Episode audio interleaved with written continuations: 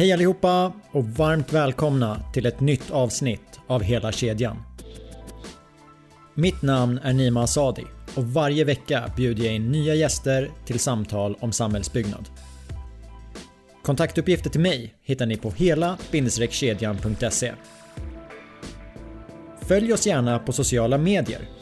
Där kan ni ta del av videomaterial och vara med och påverka innehållet i podden. Vi finns på Facebook, LinkedIn och Instagram. Sök på hela kedjan så hittar ni oss. Sådär, nu kör vi igång med dagens avsnitt. Min nästa gäst är lektor vid Malmö universitet. Hans forskning spänner mellan hur fastighetsbolag organiserar sin förvaltning till hur marknadsinformation används till fastighetsvärdering. Jag har länge funderat över hur digitaliseringens intåg och all tillgänglig data har påverkat fastighetsbranschen samt vad AI skulle kunna hjälpa till med. Och i dagens avsnitt fick jag ställa några av alla frågor som finns i mitt huvud. Låt mig presentera Peter Palm.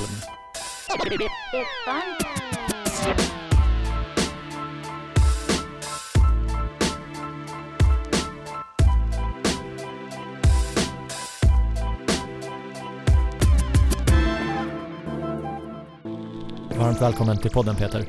Tack så mycket. Lektor vid Malmö universitet har lyssnarna precis fått höra att du är.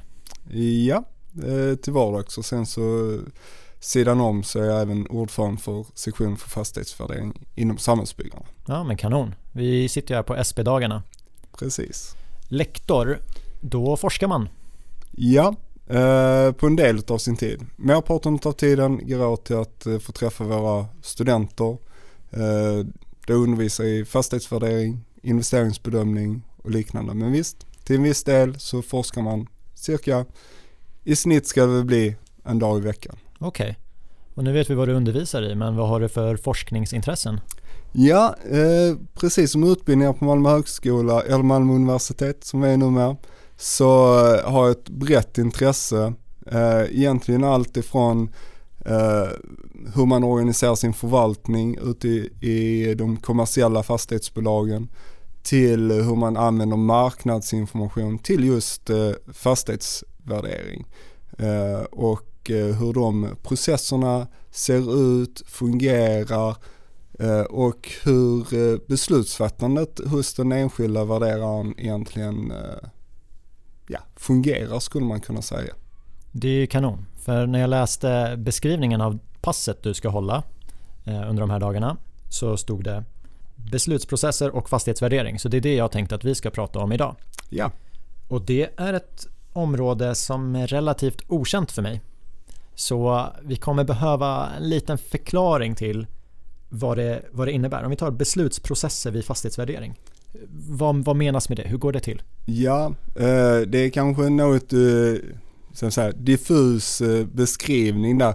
Det, det, det jag kommer fokusera på under mitt eh, pass idag det är egentligen hur eh, vår hjärna ibland eh, spelar ett spratt med oss under eh, vår, när vi tar beslut och inför att eh, vi tar eh, beslut och den biten. Men eh, det jag tror vi mer kommer att prata om här nu idag det är egentligen själva värderingsprocessen. alltså hur går det till när vi värderar, vilka fallgropar och så. Där just de här liksom, ska vi säga, mentala delarna faktiskt är en del i det hela, hur vi riskerar att eh, basera våra beslut egentligen på eh, felaktig information eller information som vi kanske egentligen inte skulle ta hänsyn till.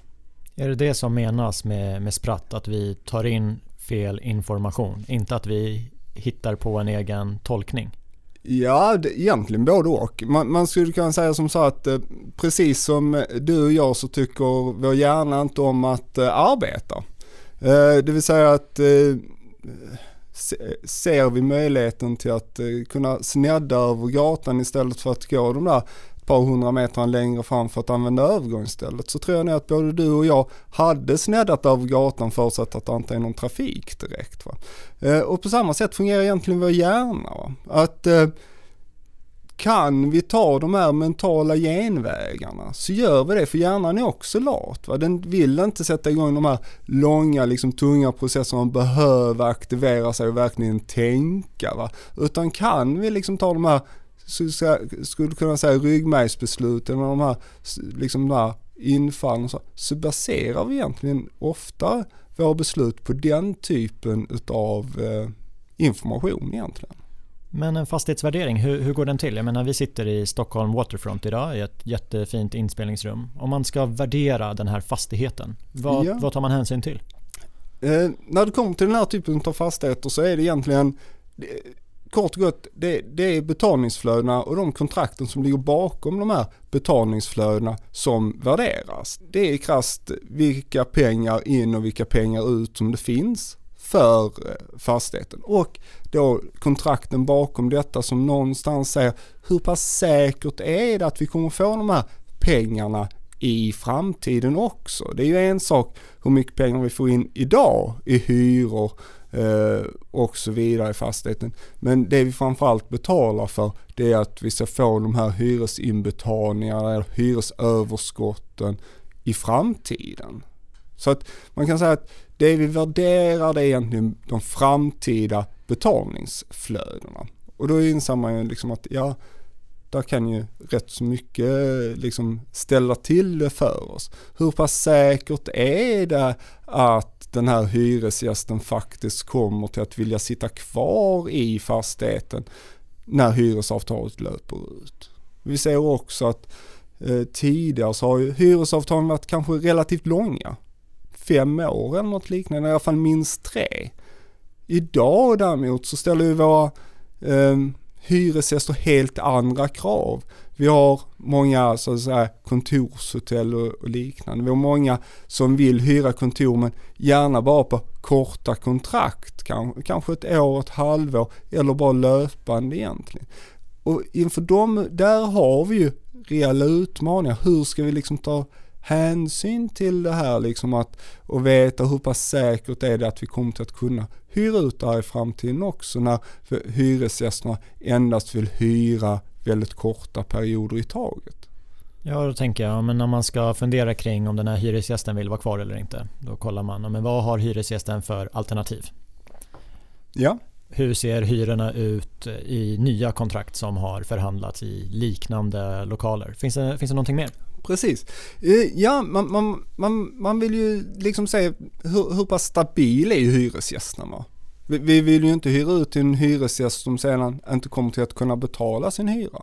Eh, vi vill ju hyra ut till hyresgäster som eh, är långsiktiga, stabila. Har vi en omflyttning av hyresgäster så medför ju det inte bara att vi måste ha en uthyrningsprocess som ska triggas igång igen. Våra medarbetare får liksom hitta nya hyresgäster och så vidare. Utan det är ju också som så att nya hyresgäster kommer ju ställa krav på att eh, det ska målas om, det ska investeras i lokalerna, någonting som kanske de är med och står för. Men vi kommer också ha perioder då lokalen kanske inte är uthyrd. Då vi inte har någon som betalar den här hyran som vi faktiskt någonstans när vi köpte fastigheten har betalat för att vi trodde att vi skulle få i framtiden. Så den typen av osäkerhetsmoment egentligen är det som vi behöver fundera på och sätta en prislapp på. Hur pass säker är, är den här? Och det är kanske därför också vi ser att många så, så kallade eh, samhällsaktörer blir mer intressanta att hyra ut till. För att vi vet om att eh, Stockholms stad kommer att behöva flertalet skolor, förskoleplatser och så vidare. Och då vet vi också om att vi kommer till att kunna fortsätta ha den här hyresgästen under en lång tid. Om jag ägde den här byggnaden, då har jag ju koll på vad jag har för hyresgäster och vad de betalar och hur långa kontrakten är. Ja. Om jag vill köpa den här fastigheten, vad har jag för uppgifter att gå på då? och om du vill köpa den här så skulle jag förutsätta att den som äger vill sälja. Eh, och vill man sälja och vill ha så bra betalt som möjligt då ser man ju till att tillhandahålla den här informationen. För har man då bra hyresgäster, eh, bra tecknade kontrakt och så vidare då, då vet man också med sig att jag kommer få bra betalt. Jag tänker på bostadssidan är det ju lite lättare för att då har man ju så himla många prisuppgifter från eh, likvärdiga lägenheter. Att ja, men där gick det för 50 000 per kvadrat, den här är 100 kvadrat, ja, men jag bjuder 5,5 då, då det är ett bra erbjudande. Vad finns det på kontors eller den kommersiella sidan? Precis, för bostäder så har vi framförallt på, små, på småhus, alltså villor, radhus och så vidare har vi ju jättebra information. Varenda affär registreras hos Lantmäteriet. Va? Och det, fantastiskt bra information som man utomlands bara kan drömma om att man skulle ha. Eh, bostadsrätter är lite mer osäkert. Det är liksom en kommersiell aktör som samlar in den här informationen för mäklarna för att där finns inget fastighetsregister för bostadsrätter. Men även den informationen börjar bli bättre och bättre. Jag tror att de själva säger att de har 95% av alla transaktioner i alla fall. Så att där behöver vi ju få bra information. Eh, för kommersiella fastigheter så, så har vi också ett jättefint register med fastighetsägare så fort en fastighet byter ägare så registreras även det med köpeskilling och alltihopa. Problemet är att de kommersiella fastigheterna de affärerna görs ofta i bolagsform. Att det, det, är ett aktiebolag som äger fastigheten i fråga och det är aktiebolaget som byter ägare. Det registreras inte hos Lantmäteriet när det är, när det är bolag som byter ägare. Visst, det registreras hos Bolagsverket men det registreras ingenstans för hur mycket eh, bytte den här fastigheten eh, ägare för eller det här bolaget. Så köpeskillingar där registreras aldrig riktigt på något snyggt vis. Och det är också svårt riktigt att veta vad som ingår mer än den här fastigheten. Det kan finnas latenta skatteskulder i bolaget eller kan finnas, det, det finns den typen av utav latenta skatteskulder i bolagen som du som ny ägare utav bolag tar över. Och hur tar man hänsyn till den biten i just det här unika transaktionen? Det är information som egentligen bara köparen, säljaren och deras rådgivare har. Eh, det finns eh, aktörer på marknaden som försöker fånga in de här uppgifterna som eh, Dacia värderingsdata och säkerligen några andra som jag glömmer här och nu.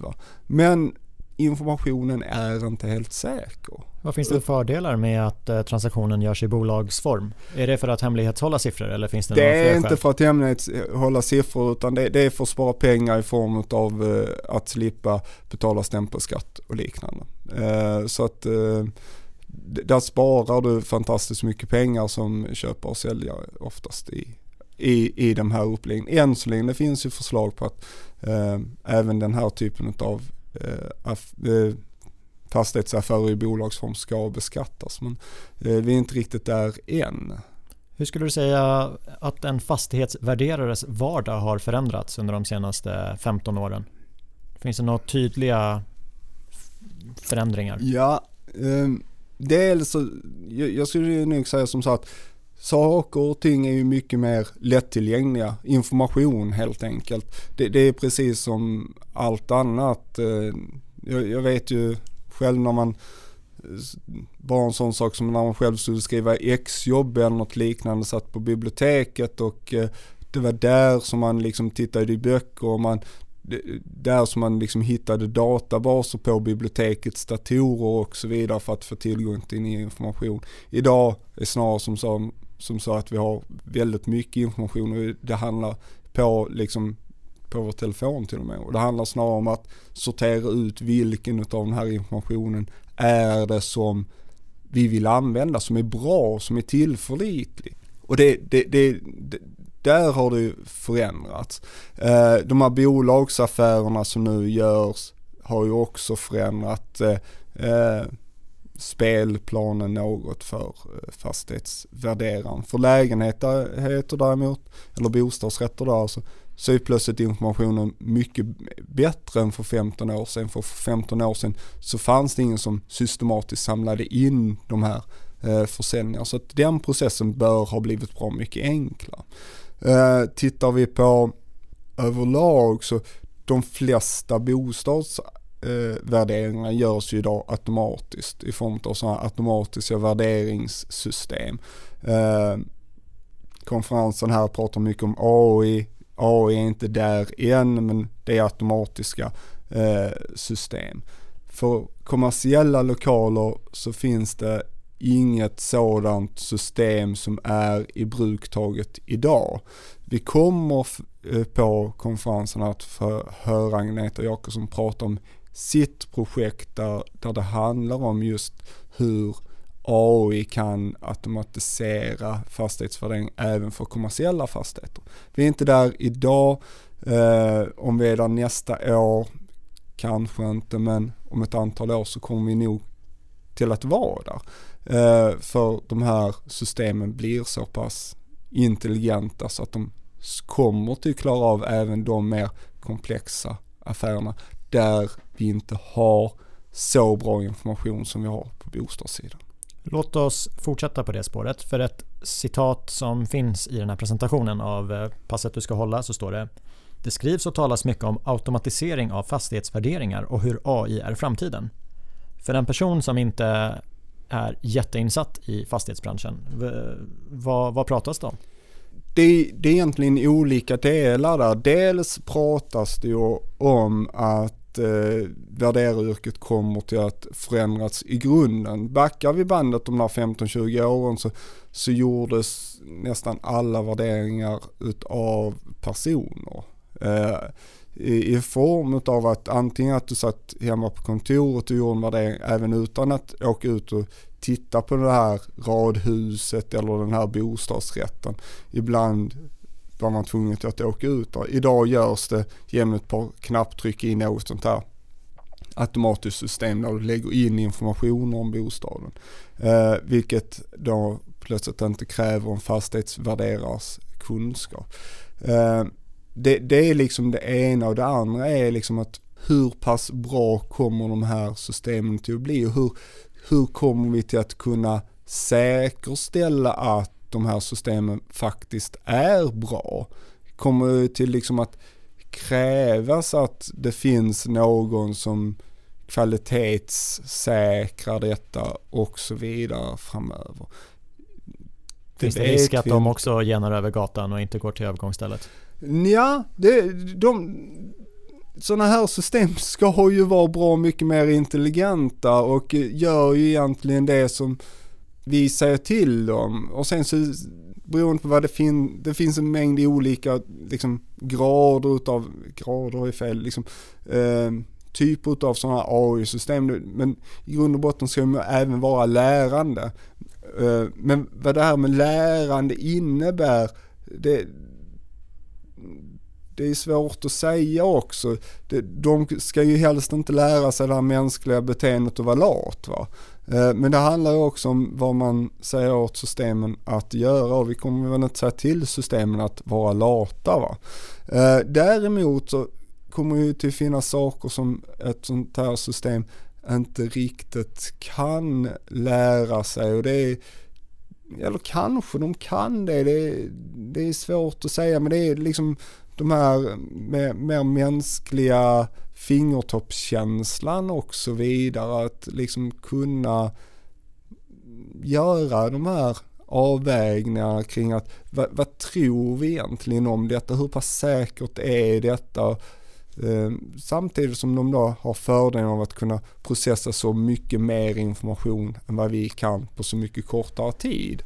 Eh, information som kanske vi låter bli att ta in för att då blir det för mycket för oss att egentligen hantera. Ja, men jag tolkar det som att en hel del har ju hänt de senaste åren. Det är mycket mer digitaliserat. Ja. Och, och sen väntar vi på ja, men vart AI-spåret tar oss och det finns några tankar. Baserat på den kunskap du sitter på, vad väntar du på som finns runt hörnet och som kommer förändra fastighetsvärderarens vardag och med det kanske till och med hela marknaden. Ett, ett lite större hopp. Eh, jo men ett större hopp, det, det, det ligger i, i den här AI-tekniken kan jag tänka mig att eh, systemen blir mer eller mindre helt automatiserade. Det kan finnas vissa problem i det och det är egentligen i mångt och mycket vår tilltro till det. Hur pass stor tilltro kommer vi till att eh, ha till att det, det faktiskt är, att det inte är människor som har gjort detta? Jag, jag, jag, jag kan väl personligen vara lite skeptisk. Jag, jag vet inte, själv har jag kanske en för stor tilltro till mänskligheten att det ska vara någonstans en högre kvalitet även om det finns så mycket som talar emot det.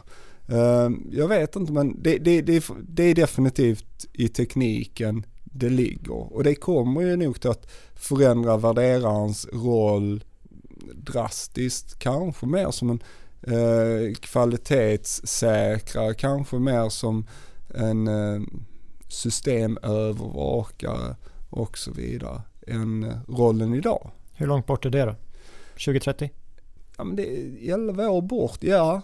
Det, det, skulle det nog kunna vara. Vi fick ju lära oss här idag i inledning i ett av öppningsföredragen att det enda vi kan vara säkra på är att så långsamt som teknikutvecklingen går idag så långsamt kommer teknikutvecklingen aldrig till att gå igen. Va? Eh, och med det sagt så kanske 2030 låter väl långt bort i tiden men ja, där någon gång så kanske vi är där. Ibland när man pratar utveckling inom samhällsbyggnadsbranschen så, så möts man av, av ett motstånd och det är ofta på individnivå. Att man har människor som har gjort på ett sätt i alla tider och gärna vill fortsätta med det. Affärsmodellen är lönsam idag så varför förändra sig? Om vi i det här scenariot förutsätter att det här AI-verktyget det kommer förändra fastighetsvärderarens vardag och med det hela fastighetsbranschen. Är alla positiva eller kan du se någon grupp, om vi bortser från det här på individnivå, som kanske inte gynnas av utvecklingen? Ja, de, de, som inte gynnas det är ju de som jobbar aktivt med fastighetsvärdering. De som är min organisation som jag då företräder i form av ordförande i värderarsektionen då inom samhällsbyggarna som då är auktoriserad fastighetsvärderare som då skulle få förändrade roller och kanske i viss mån även inte har den typen av arbete som de har idag. Men det kan även finnas andra delar i det här och det, det är egentligen lagstiftning och liknande som skulle kunna påverka detta i en riktning. Vi har till exempel banker som eh, lyder under Finansinspektionen som har krav på sig hur deras eh, säkerheter i form av fastighetspanter och så vidare, hur de ska värderas och den biten.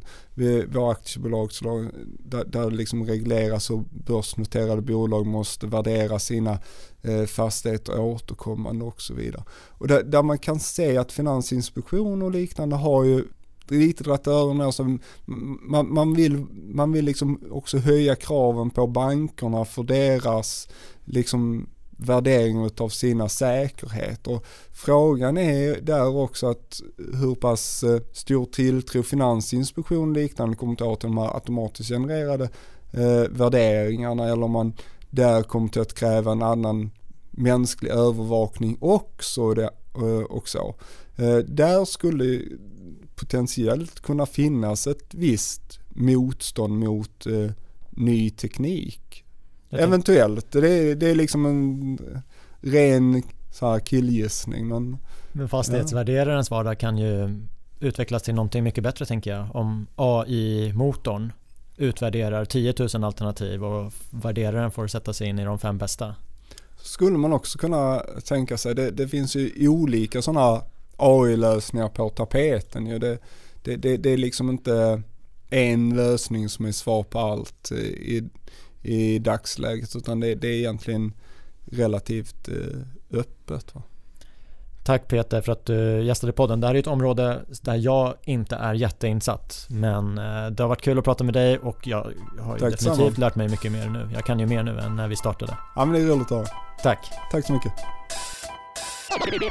Thank you.